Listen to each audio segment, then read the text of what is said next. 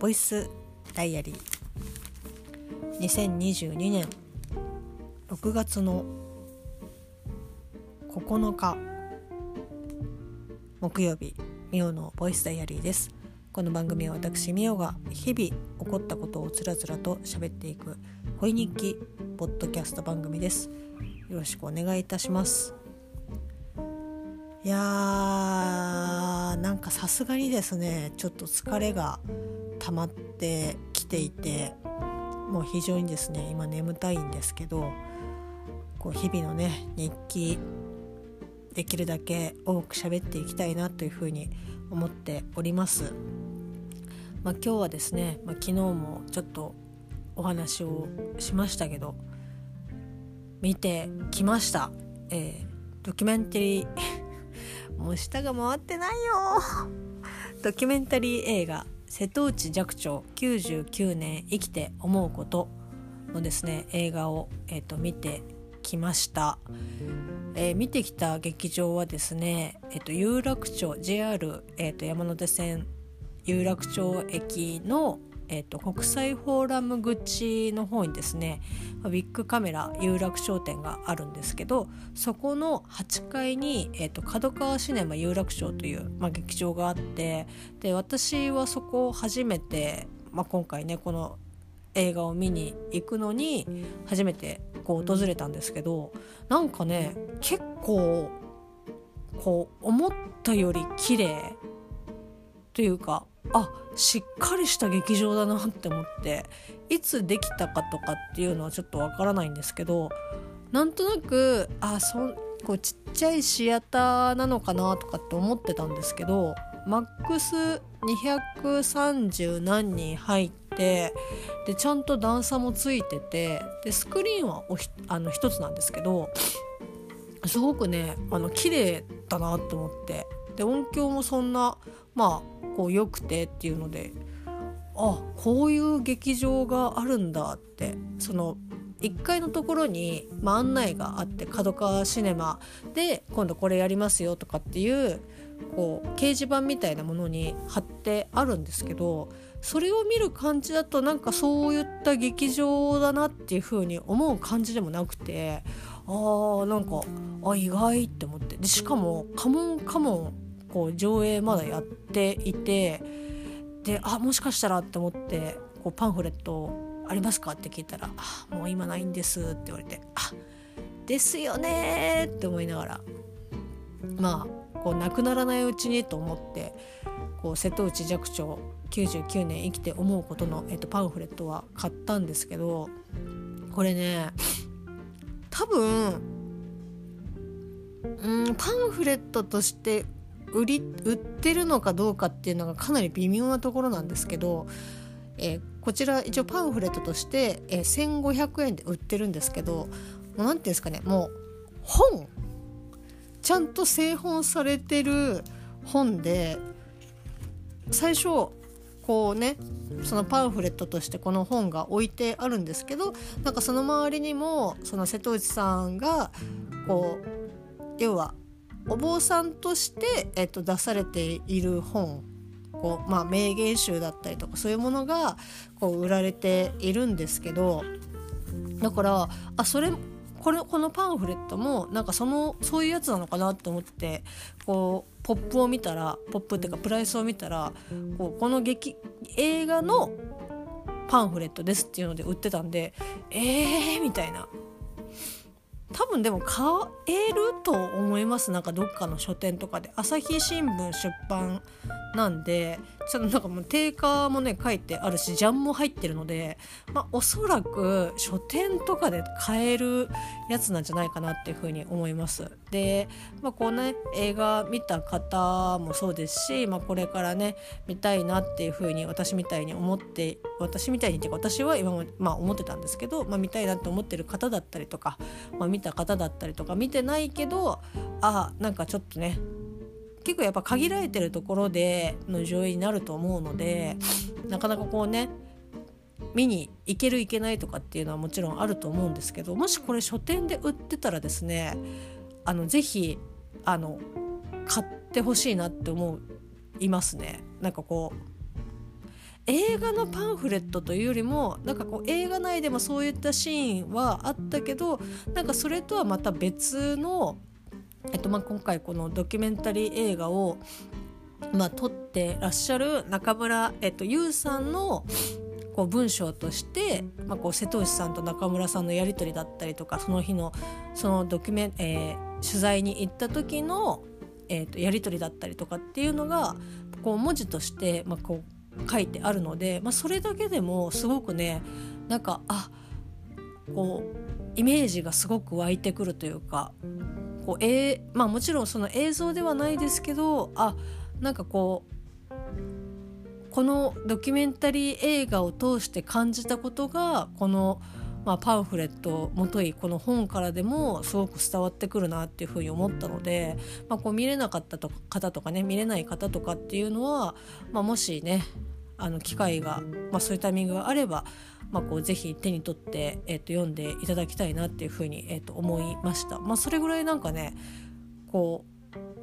映画の本番あの書籍版みたいな感じでしたね。あの非常にあの読み応えあってああ買ってよかったなって思うのと1500円これ安くないかって思いながら、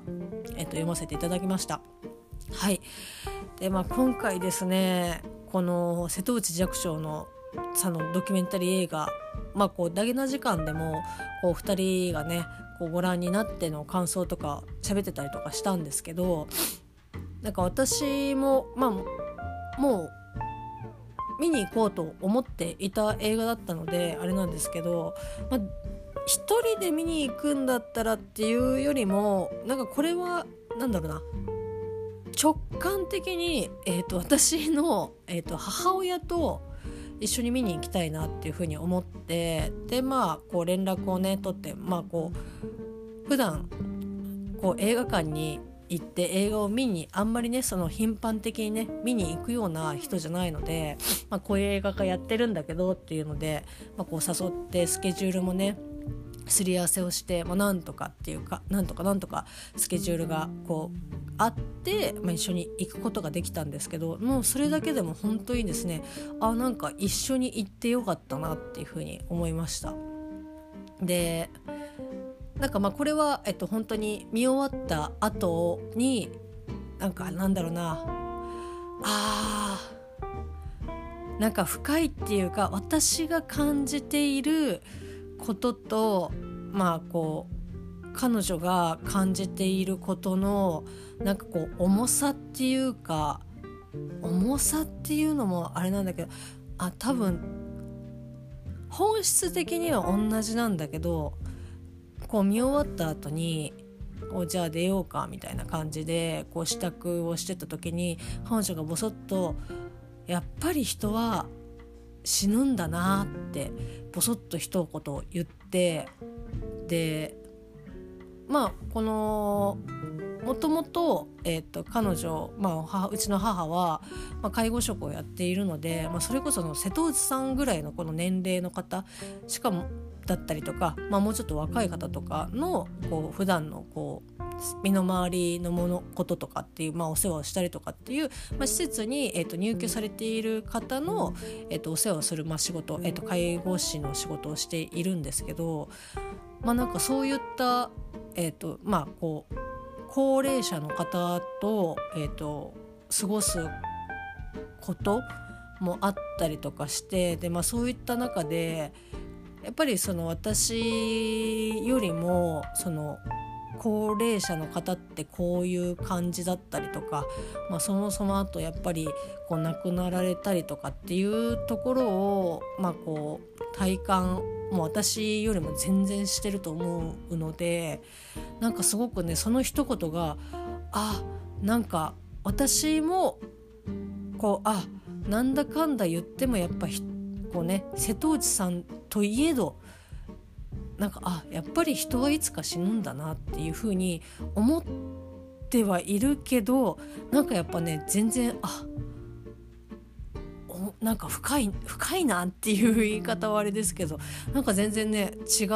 たあ多分私が感じているのは同じだけどこうより深くこうお母さんのには刺さった刺さったんだろうなと思ってなんかその瞬間なんかちょっとハッとする感じでしたね。でまあその後こう角川だけじゃないとは思うんですけど角川,、えーと、角川シネマ有楽町以外も、まあ、もちろんそうだと思うんですけど結構その手相内さんのこう生前のこう展示物みたいなものがこうショーケースに入ってね展示されててでまあ一番なんかこうあって思ったのはこう直筆でねこう色紙にこう言葉が書かれてあって、まあ、それが展示してあったりとかして、まあ、こう瀬戸内先生の、まあ、直筆のこう色紙っていうので展示されてたりとかあとは、まあ、それこそこの今回の映画の監督である中村優さん、まあ、こうドキュメンタリーでね密着取材をした、まあ、ご本人ですけど、まあ、その方の、えっと、新聞の記事だったりとか、まあ、そもそもその瀬戸内さんのなんかこう記事だったりとかっていうものの、えっとまあ、スクラップみたいな感じで、まあ、それもこう展示されてたりとかしてなんかそれもすごいなと思って。まあおそらくこう当時のものを切り抜いてるのかどうかっていうのはちょっとわからないですけどだから割とその、まあ、映画だけじゃなくてその映画の前後のこととかもこう展示品として、えーと、あったりとかしたのですごくねなんかあただ映画を流すというよりもこのこの映画自身映画をすごくなんか大切にこうしてるなっていう風にえーと、すごく感じました。で、まあ、母と一緒にこう一緒に見てあこういうこういうなんか記事あるよとか色紙こっちにあるよとかっていう風にして見て一緒に見てたんですけど、まあ、そんな長いことね見てはいなかったですけどそしたら普段なんかねそんなことないないというか逆に私から言うことの方が多いんですけどこうなんかねちょっと一緒に写真撮ろうよっていう風に言われてなんとなくこうね映画を見た後だったので「あそうだねじゃあ写真を撮ろう」って言って「どうする？あの頼んで撮ってもらう?」って言ったら「いやいや自撮りでいいから」って言って「ここで撮ろう」って言ってで、まあ、特にねこう撮影したりとかっていうのが NG な場所でもなかったですし、まあ、人もほとんどもねいなかったのでだってね見にその最後の回、えーと、瀬戸内さんのやつ見た回がですね多分私たち含めて10人いなかったかなっていう感じでまあ平日っていうのはもちろんあるとは思いますけど、まあ、人もね本当に少なかったのであじゃあ撮ろうって言ってなんか撮って、まあ、その写真はまだ私に送られてこないですけど。なんかねそんなことを言われたことがなかったのであなんかいろいろ思うところがあるのかなと思いながら。でもその後もこう一緒にねこう地元の方で、まあ、晩ご飯一緒に食べてっていうのでまあこう映画の話もそうですけど、まあ、いろんなねあの最近どうみたいな感じで ま話してたりとかしましたけど。これまあ映画見た方だったら、えーとまあ、こう共感していただけると思うし、まあ、こうだけな時間のね、まあ、お二人もなんかああまあそうかなみたいな感じで思っていただけると思うんですけどもうとにかく肉を食べようと思ってお肉をね。でデニーズで晩ご飯を食べたんですけどもうお肉っていうのがサーロインステーキとカットステーキの2種類だったので、まあ、サーロインはちょっとなんだろうな胃的に耐えられるかどうか分かんないからカットステーキにしようと思ってカットステーキと、えっと、ビールですね、えっと、プレモル。普段なかなかプレモルね飲まないんですけど、まあ、プレモルしかなかったので、まあ、プレモルを飲んでお肉を食べてみたいな感じでで母と、まあ、ちょっといろいろ話をしての期間だったんですけどまあ何て言うんですかね。いろいろこう見てまあなんだろうな。まあこう要所要所こう心にグッてくることとか、まあ、そのシーンだったりとか、まあ、実際その瀬戸内さんが喋られていることとかでこう痛感したりとかこう自分の身の振り方とかっていうのを考えたりとかっていうのは要所要所のこうシーンであるんですけどなんかなんだろうなやっぱりこの瀬戸内寂聴さん、えーと、元の、えーと、お名前が、えーと、しごめんなさい間違っ本当間違ってたら本当にごめんなさい。あのもう今ここで謝先に謝っとくんですけど多分小説家の時は静香さん瀬戸内静香さんだったかな。あの寂聴では多分出し出してるのもあるとは思うんですけどそのもともとの作家としては名前が違っていてで多分その瀬戸内っていう、えー、っと名字もなんかさいなんか後に改名してみたいな感じだった。もなんか元は違ってたと思うんですけどなんかこう出家してお坊さんでもありその作家でもありそしてその本当に一人の人間でありでもそれどれもああ瀬戸内さんなんだなっていう風になんかすごく思ったしなんだろうな何だったらまあそのなんうん私はですけどすごくこの人は、まあ、人間であったし本当に作家だったんだなっていう風にすごく感じましたね。やっぱなんかこう説法とかそういうのとかももちろん聞いててあの、まあ、全部ねではないですけどこう一部こう抜粋してのこう映画として流してましたけどその部分だけでもあすごくこうあそうだよそうなんだなっていうふうに、えー、と思うこともありましたけど全体を通して、えー、と感じたことはあ本当に人間一人の人間だし一人の本当に、えっと、作家その作家になるきっかけはまあこうねえっと元のそのご主人と別れるための、えーと、表向きの理由ではあって、まあ、後にこう駆け落ちをするのにまあこう駆け落ちが結局、えーと、成就。駆け落ちが成就、まあ、その駆け落ちする相手との、えっと、恋は、まあ、成就はしなかったですけど、まあ、それをしなかったがためにもう小説家にもうなるしかないというかならないといけない。その家族をこう裏切ってまあこう後にそのご主人の、えー、とお墓の前でも、えー、と話されてましたけど、まあ、言ったらこうまあ当時だったらもうなおのことだと思いますけどこう離婚してで自分はその場から離れてね一人で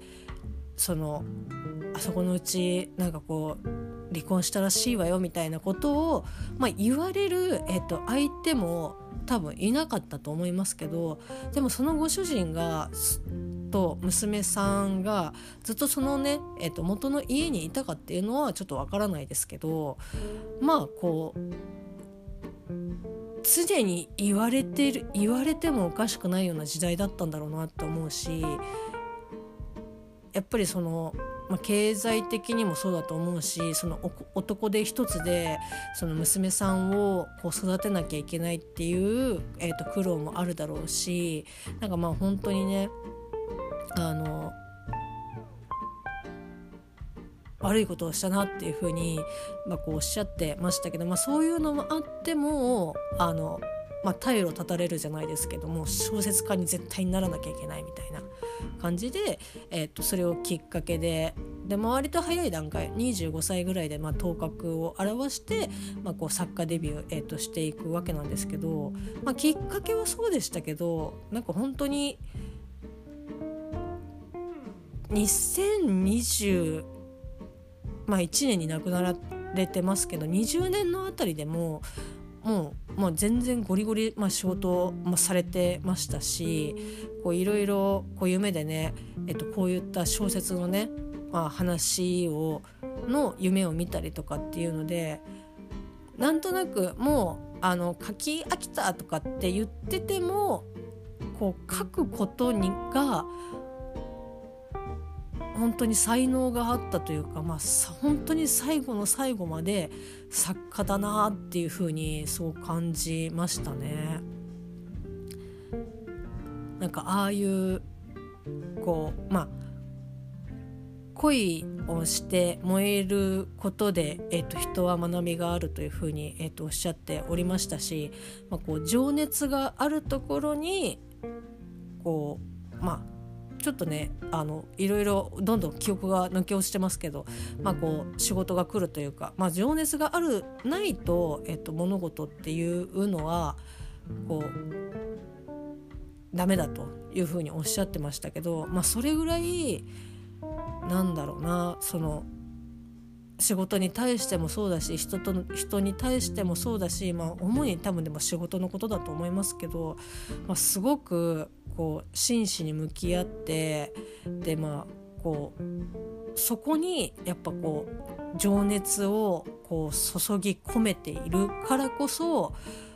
こういったその瀬戸内さんみたいな、えっと、人でありそういう人生を歩んでいったんだろう歩んでいけたんだろうなっていうふうに思って。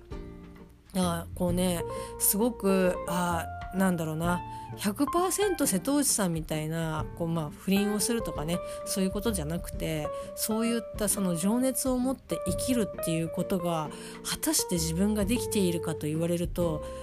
はあ、やっぱなんかまあこう稲だなって思うしこう瀬戸内さん的にはこう本当にこう安全なこうある程度安定した方に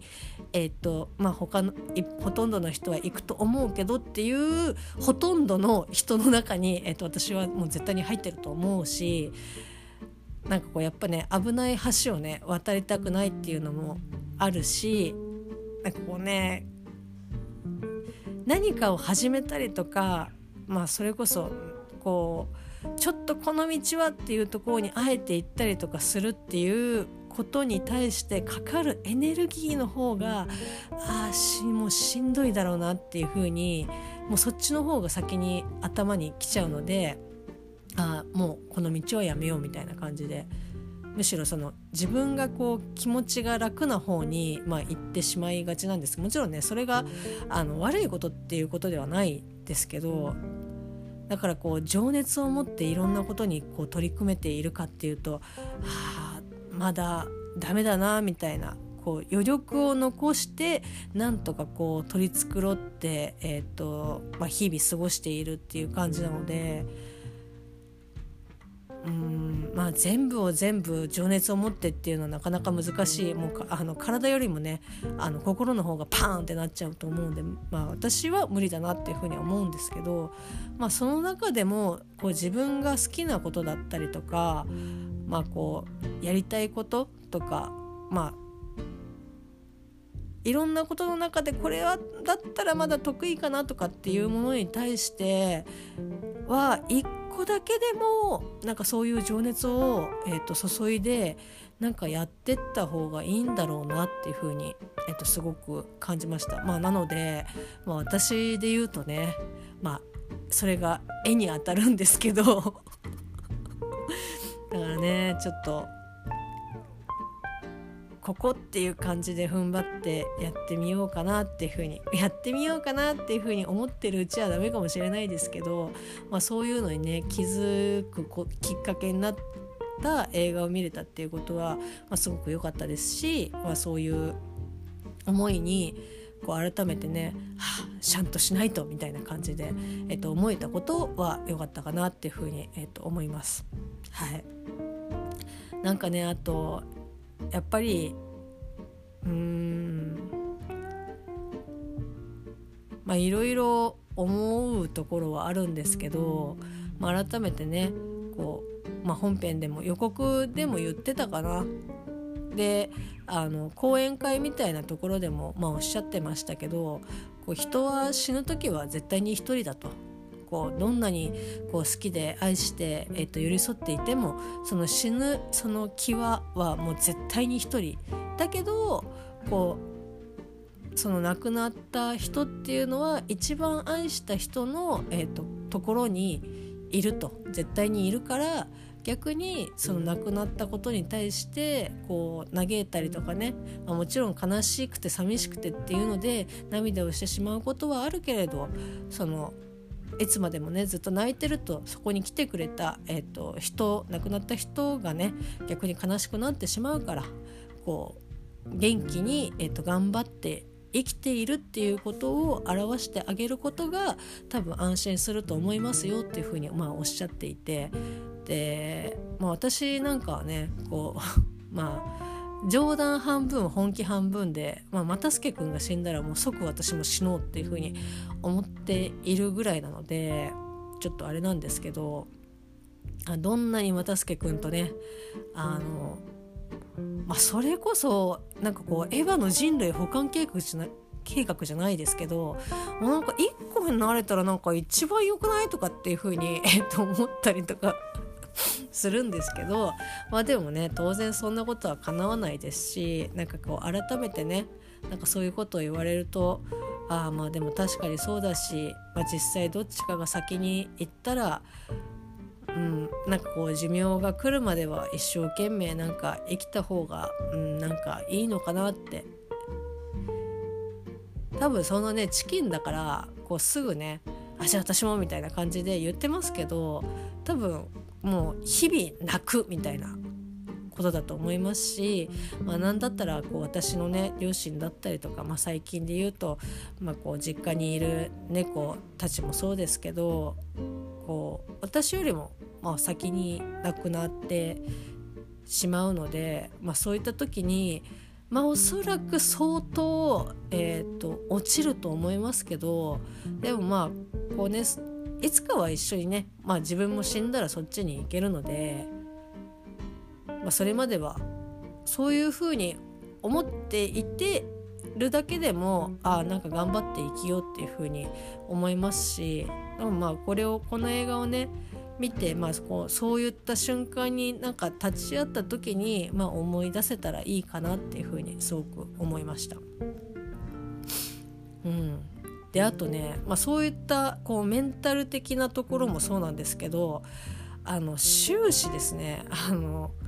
まあ、これあの瀬戸内さっきも言いましたけどまあ、お坊さんでもありますけど、まあ、作家であり一人間でありっていうところ、えーと、特にあの、まあ、勝手口のあのいわゆるその台所あのご飯食べるところで、まあ、よく撮ってらっしゃったんですけどまああの年でよくあんな食べれるなっていうのとよくあの年でこれこのお肉をねっていうかあのなよく食べれるなっていう。こう36の私でさえもこうあまあ普通に美味しそうだなっていうふうにね思いますしあまあ多分美味しく食べれるとは思うんですけどでも36と80過ぎのおばあちゃまと胃のねこう強度が同じかって言ったら、まあ、当然あの80過ぎのおばあちゃまの方が胃の防御力とか強度とかっていうのは低いと思うんですよ。なのに食べれるって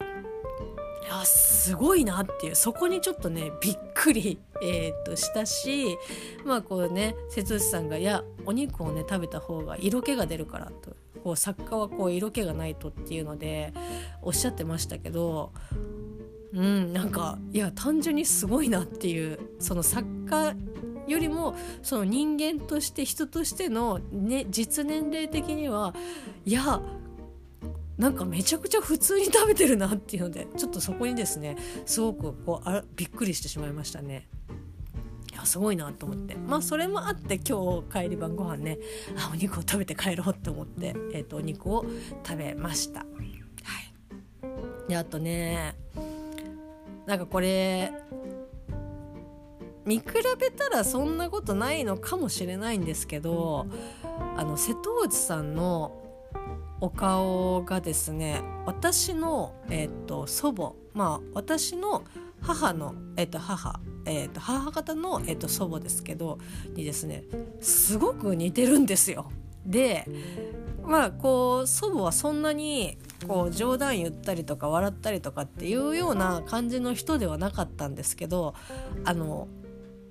笑った時のくしゃってした笑い方がすごくそっくりで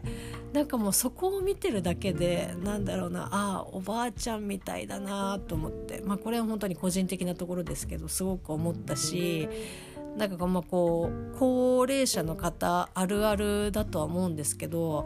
なんかこう話をね対話をしてとか相手の話をこう聞いている時まあこうある程度の年齢だったらこう会話の途中でえっと処理会話を聞きながらとかしながらで頭の中で処理をして、まあ、笑ったりとか怒ったりとかっていう、えー、と表情でできたりとかすると思うんですけどなんか高齢者の方ってまず、えー、と聞いてそれを頭の中で、えー、とどういうことを言っているのかっていうのを、えー、と考えて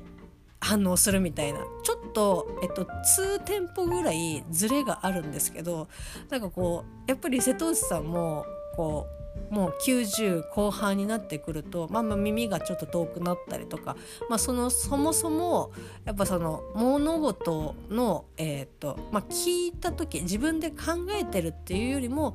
相手から発信されてきた情報を、えっと、受信して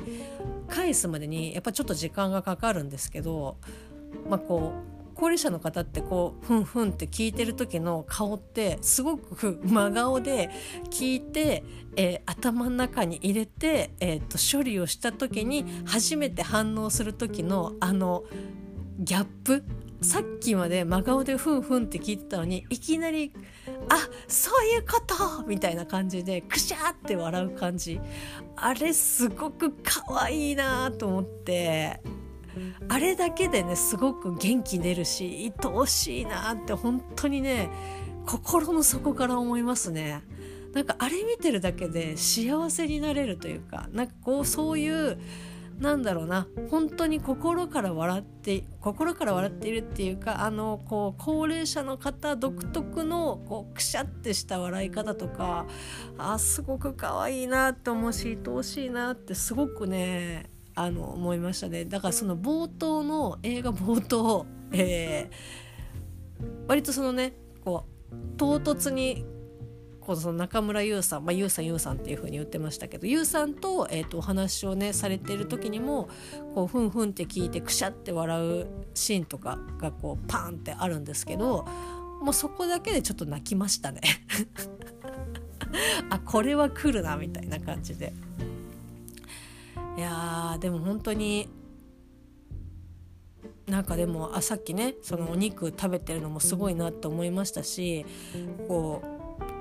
まあ、要はその80歳代の時の、えーと、映像から、まあ、こう亡くなられる、えーと、直前までの、まあ、映像が、えーとこうまあ、割とその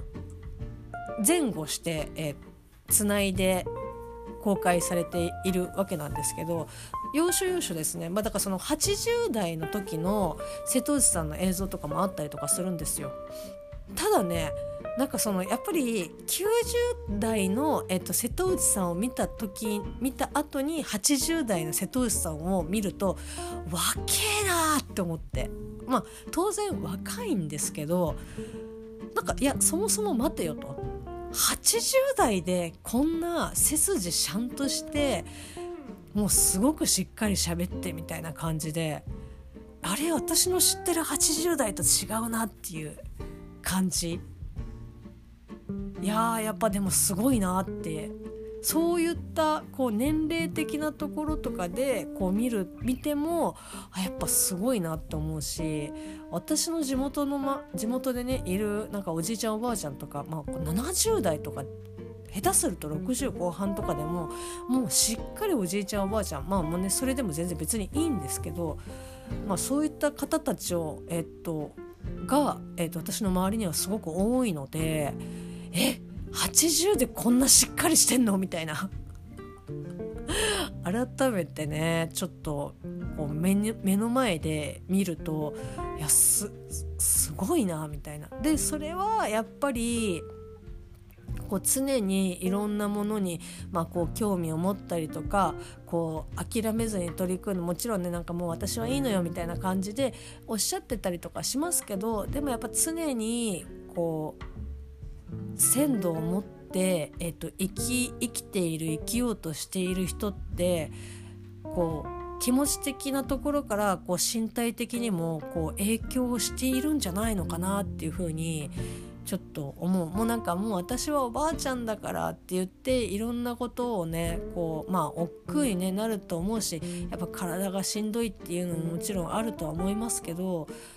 こうそうなってくるとこうおばあちゃんかおじいちゃんかってすごく加速がすごく早いと思うんですけどまあ瀬戸内さんの周りのね、えっと、お世話してくれている方とかもまあお若かったりとかするので、まあ、そういった刺激ももちろんあったりとかすると思いますし、まあ、そもそも作家であるっていうことでいろんなねこう情報とかこう今若い人たちがどう思ってるかとか世の中のこととかの流れとかももうすごく敏感にこうキャッチされている方だったので、まあ、そういうところはすごく影響してるんじゃないかなっていうふうに感じました。はい、なのでですねまあ総括して言うと本当に見て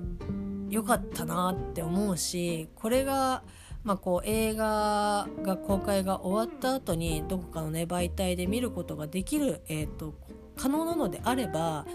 なんかこうまあ、カモンカモンもそうですけど、まあ、カモンカモンとまたちょっと違いますけど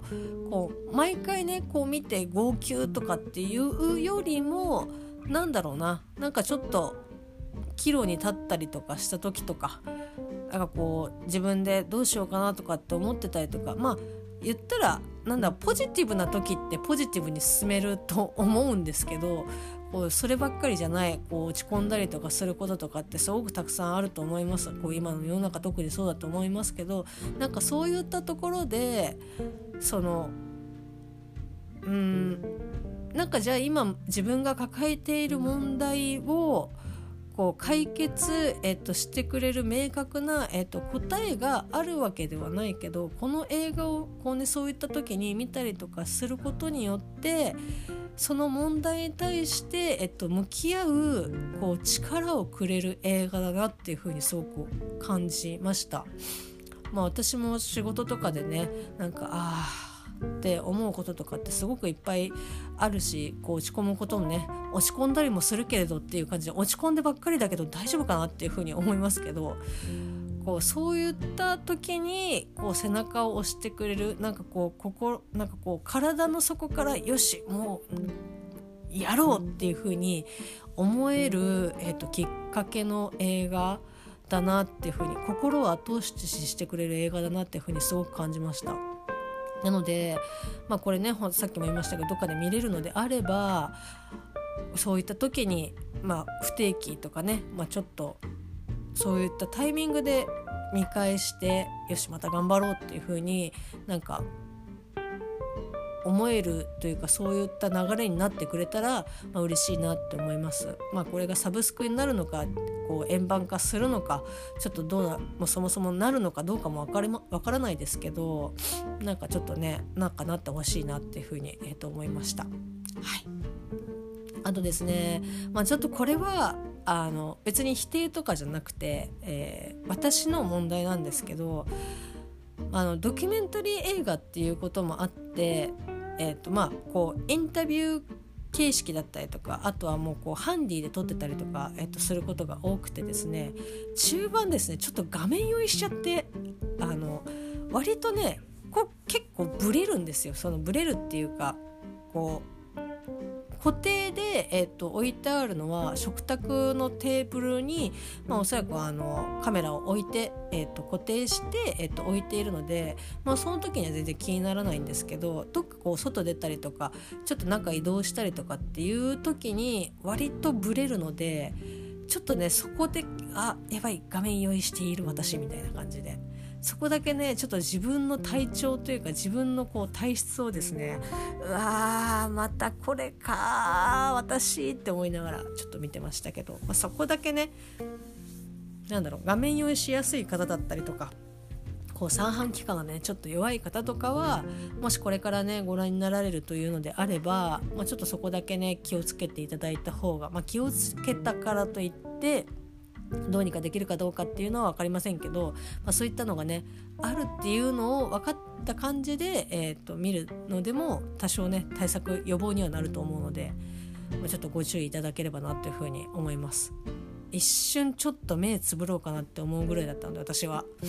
まあ、それぐらいですかね。まあ、それはなんかその映画の中身とかっていうよりも、まあ、ドキュメンタリー映画ならではだとは思うので、まあ、そこはねこう仕方がないかなっていうふうには思いますけど、まあ、そんな感じでした。はいいやー本当見てよかったですねお母さんと見れたっていうのが本当に良かったなっていうふうに思いました。はい、ぜひということでございます。まあこう瀬戸内寂聴99年生きて思うことの、えーと、映画の感想は、えーと、これで、えーと、終了するんですけど、まあ、昨日はですねこれもあのいました。野球クイズの、えー、と答え合わせ。ティリティティティティティリティティリティティティ。はい、これねあの昨日ねタッチアップとは何でしょうという,、まあ、こうクイズをですね、まあ、岡谷さんも含め、えーと、あご存じない方にですね、まあ、一緒に考えてみてくださいっていうふうにちょっとお話をさせていただきましたがあのですねこう言った後にいろいろこう考えたりとか又助君にも「タッチアップってなんだか分かる?」って言ったら「え分かるよ」みたいな感じで言ってたんですけど本当にね本当にああいやなんか言う前にもっと考えやっていうふうに思うんですけどかなり、えー、難しい問題を言ってしまったなっていうふうにすごく後悔しております。まあ、あの改めて何って言われて説明するのすごく難しいどうやって説明すればいいんだろうっていう風になるぐらいなのでこうご存じない方がね言うのもかなり難しいだろうって思ったのでちょっとね問題として良くなかったなっていう風にちょっと後悔しております。はいまあ、そんなこともあるので、まあ、こうざっとですけどちょっと先にですねいてててててて、えっと、答えを、えっとまあ、言おうと思います。まあ、これはかなり身も蓋もない言い方になってしまうんですけど、まあ、一応答えとしてはですね、まあ、タッチアップとは、えー、奏者が、まあ、類に出た、えっと、奏者が、えっと、次の類に親類する、えー、戦術の、えっと、一つであります。はいまあ、これが答えっていうふうに言うといやそんな他もいっぱいあるでしょっていうことになってしまうので、まあ、タッチアップの、えっとまあ、タッチアップって何っていうと、まあ、そういうことになっちゃうんですけど、まあ、一応そのタッチアップの具体的な、えっと、詳細みたいなものをちょっとご説明をね、えっと、させていただきたいと思います。まあ、今後こう野球クイズをね出すにあたってはもうちょっとあの簡単なものというか説明しやすいものにね、えっと、した方がいいかなって、えっと、もうちょっとねあのちゃんとしてからまた改めてやりたいと思うんですけど、まあ、タッチアップのね、えー、と説明をざっとしたいと思います。まあ、タッチアップっていうのはですね、えー、と一応そのラン、えー、塁にランナーが、えー、といる状態の時に、えー、と発生する、えー、と戦術になります。で例えばですね、まあ、ランナーがうーんまあ分かりやすい、まあ、どこの類でもいいんですけど、まあ、一番分かりやすいので言う分かりやすいのでっていうかよくあるのがですね、えっと、三塁に、まあ、ランナーが、えっと、いるとします。でバッターがうーんそうですねレフトにフライを、えっと、打ち上げます。で基本的にフライが上がった瞬間にこう外野の方にねボーンと打ったらあ全然距離あるからえ走れんじゃんホームに戻れるじゃんあの行けんじゃんって思って、えっと、走ってしまって、えっと、ホームベースを踏んだとしても、えっと、実際の、えっと、フライが外野手が、えっと、触る前に進塁をしてしまうと、えっと、その進塁はえー、認められないというか点数にならないんですね。まあ、そもそも進塁ができないえー、とことになります。でもしじゃあこれが、えーと、外野手が、えーと、ボールを触れる前に、まあ、進塁をして、えー、実際外野手が、えーと、ボールを取りましたと。の、えーと、フライが上がって地面につく前にキャッチしました。でもうランナーは、えっと、ホームベースにいます、えー、で外野手が、えっと、三塁に、えっと、ボールを、えっと、投げれば投げればっていうか投げると,、えーと、三塁にいた、えーと、ホームベースに戻ったランナーは、まあ、アウトに、えーと、できます。えー、というのもですね、えー、とこういったフライが上がった場合上がって、えー、と外野手が、えー、とボールを、えー、とタッチする前に、えー、と進塁はできないんですけど進塁をする方法としては、えー、一度ですねまあ、こう三塁にまた戻って三塁にいる状態で外野手がボールを触れた瞬間に初めて、えー、と次の、えー、と塁に、えー、と進塁が、えー、とできるというルールに、えー、となっております。はい、なのでまあこうタッチアップって何？みたいな感じで言った時に、まあ、こうそれがね分かると犠牲フライっていうのも付随してきますよねっていうふうに、えーと、昨日お伝えをしましたけど、まあ、よくあるのがバッターが、えーと、アウトになるのはもう、えーと、前提のもとでこう大きくですねこう外野手が取れてしまうかもしれないけどとにかく距離を稼ぐために、えーとフライをあえて打つという、まあ、こういわゆるその犠牲フライというものですけど犠牲フライを打ってでそうすると、えっと、三塁のランナーはこう、えっと、三塁でずっとねこう待ってるわけですよ。でこう外野手が取った瞬間に、えっと、走るという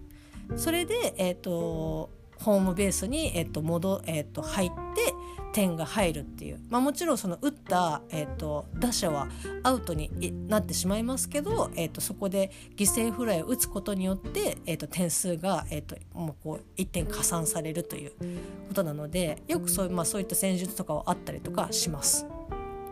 はいいや非常にですねちょっとこの説明でも分かるのかなっていう感じですけど、まあ、いずれにしてもフライが上がった瞬間にはランナーは絶対自分が元いたベースのところに戻ります戻って、えー、外野手が補給をした瞬間に、えーと、走り出すみたいなことですね。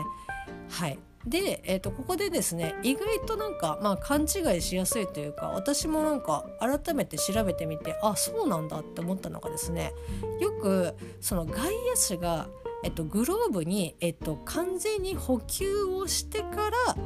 タッチアップが、えっと、成立するっていう風に、えっと、勘違いしやすいんですけどむしろ私もそう思っていたんですけど、えっと、正確にはですね外野手がボールに、えっと、触れた瞬間であれば OK という、まあ、だから何だったら頭でもいいし、えっと、グローブつけてない方のね投げる方の手でもいいしそのグローブの先端でもいいしとにかく、えっと、ボールが野手に当たればタッチアップしていいっていうことらしいです。でこれがなんでそういうことかっていうとじゃあ補給グローブにね完全に補給してからじゃないとタッチアップできないよっていう風になってしまうと言ったらそのお手玉みたいな感じでこうグローブに当ててポンポンポンポンやりながら、えーとまあ、外野手であれば内野の方にこうランナーの方にこう近づいていってである程度ねこう距離が近づいてから補給してっていう風になるとそもそもタッチアップ自体ができないですしランナーアウトにねさせられちゃさせてしまうような、えっと、ことも起きかねないので、まあ、それを防止するためにえーと、グローブに補給完全に補給してからのタッチアップではなくてボールが、えーと、野手に当たった瞬間にタッチアップできるっていう、えーと、ルールらしいです。はい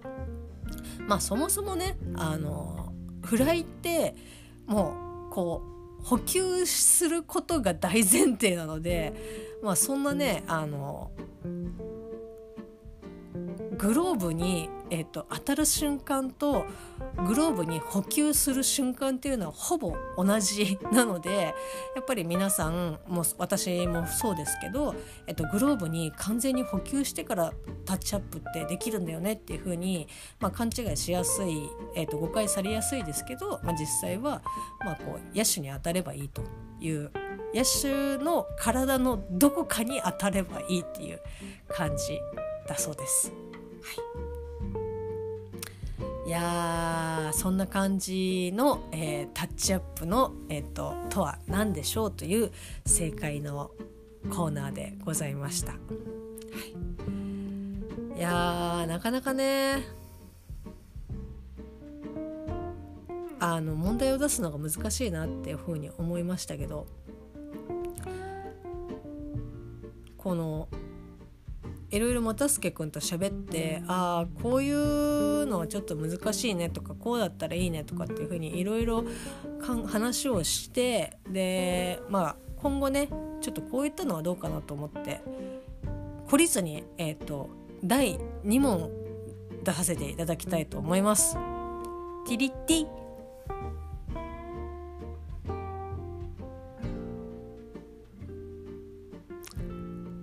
バッターがえー、内野フライを打ち上げました、えー、果たして、えー、その打者はフライを内野フライを、えーと、打ち上げた瞬間にアウトになる。丸か×か。これだったらね、まあ、2択なので、えー、とどっちかとね考えられると思いますけどはいえー、っとですね岡代さんをはじめ、えっと、野球あまりご存知ないよという方とか、まあ、ちょっと気になるけどもなんかよくわかんないなという方もしよろしければですね一緒に考えてみてください。えっと、この答えはですねまた明日のボイスデイアリーで 喋りたいと思いますので是非聞いていただけたら幸いです。まあ、そんな感じでもうちょっともう12時半になったので、えー、寝て寝る前に洗濯干してもう寝たいと思います。はい、ここまで 長々と 聞いていただきありがとうございます。それではまた明日